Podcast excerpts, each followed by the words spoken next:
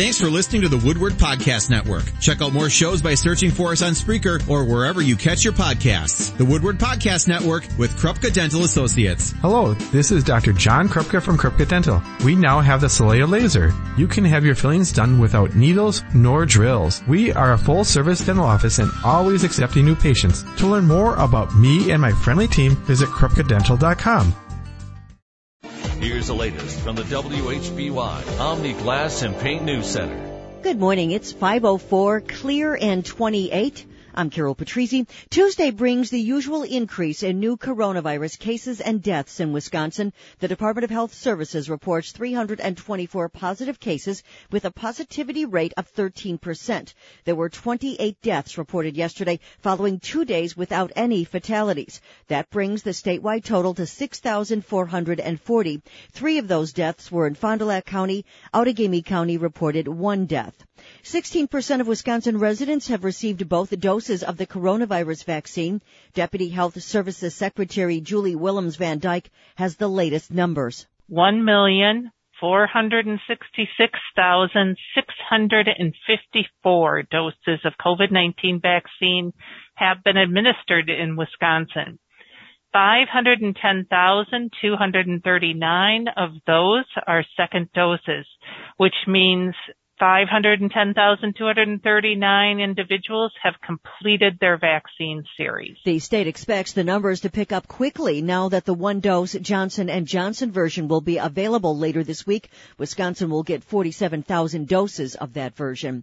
The candidates for Appleton School Board sparred over the district's reopening procedures. Incumbent board president Kay Eggert defends the decision to stay nearly all virtual until last month brand new virus. Little was known about it. Uh, there was n- really not research or good guidance that schools could use. Challenger Sherry Hartzheim claims schools could have reopened much sooner. I believe that the evidence has shown what parents want is not unreasonable. What parents have wanted from the beginning was not unreasonable and it's become more and more obvious with that evidence that school and extracurriculars are doable with the mitigation strategies that we've put forth. Challenger Amber McGinley was also part of last night's debate sponsored by the Appleton League of Women Voters, and we'll hear from her this morning as well.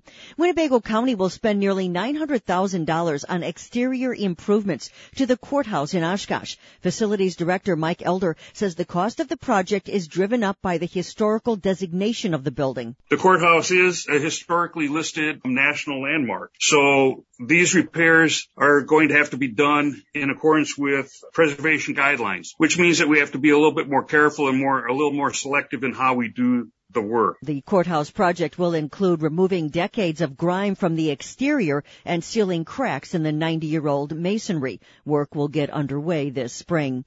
Green Bay police are investigating an armed robbery. It happened last night about 6:30 in the 2200 block of Manitowoc Road. Police say they're looking for a black man wearing a distinct jacket made by the company Akoo. Officials haven't said if that person is a suspect or a bystander. Follow WHBY on Twitter to see a picture of that jacket. Congressman Mike Gallagher wants to put an end to a practice that allows members of the House to vote on measures without actually having to be at the Capitol.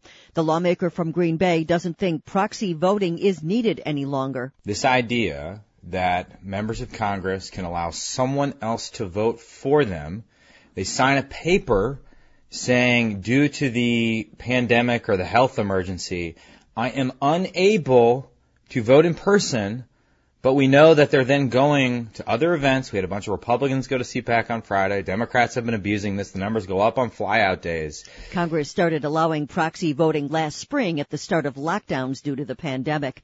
The trial of a man accused of killing a Manitowoc father and daughter is delayed for an eighth time. Carl Hess was to stand trial on March 23rd for the alleged murders of Richard and Jocelyn Miller in September of 2017, but that had been pushed back to June 22nd. Five previous trial dates had been set in 2020, along with one other trial date in January of this year. Hess faces life in prison if convicted. Check out the latest news on the WHBY app. I'm Carol Patrizi, WHBY News. It is Ryan here, and I have a question for you. What do you do when you win?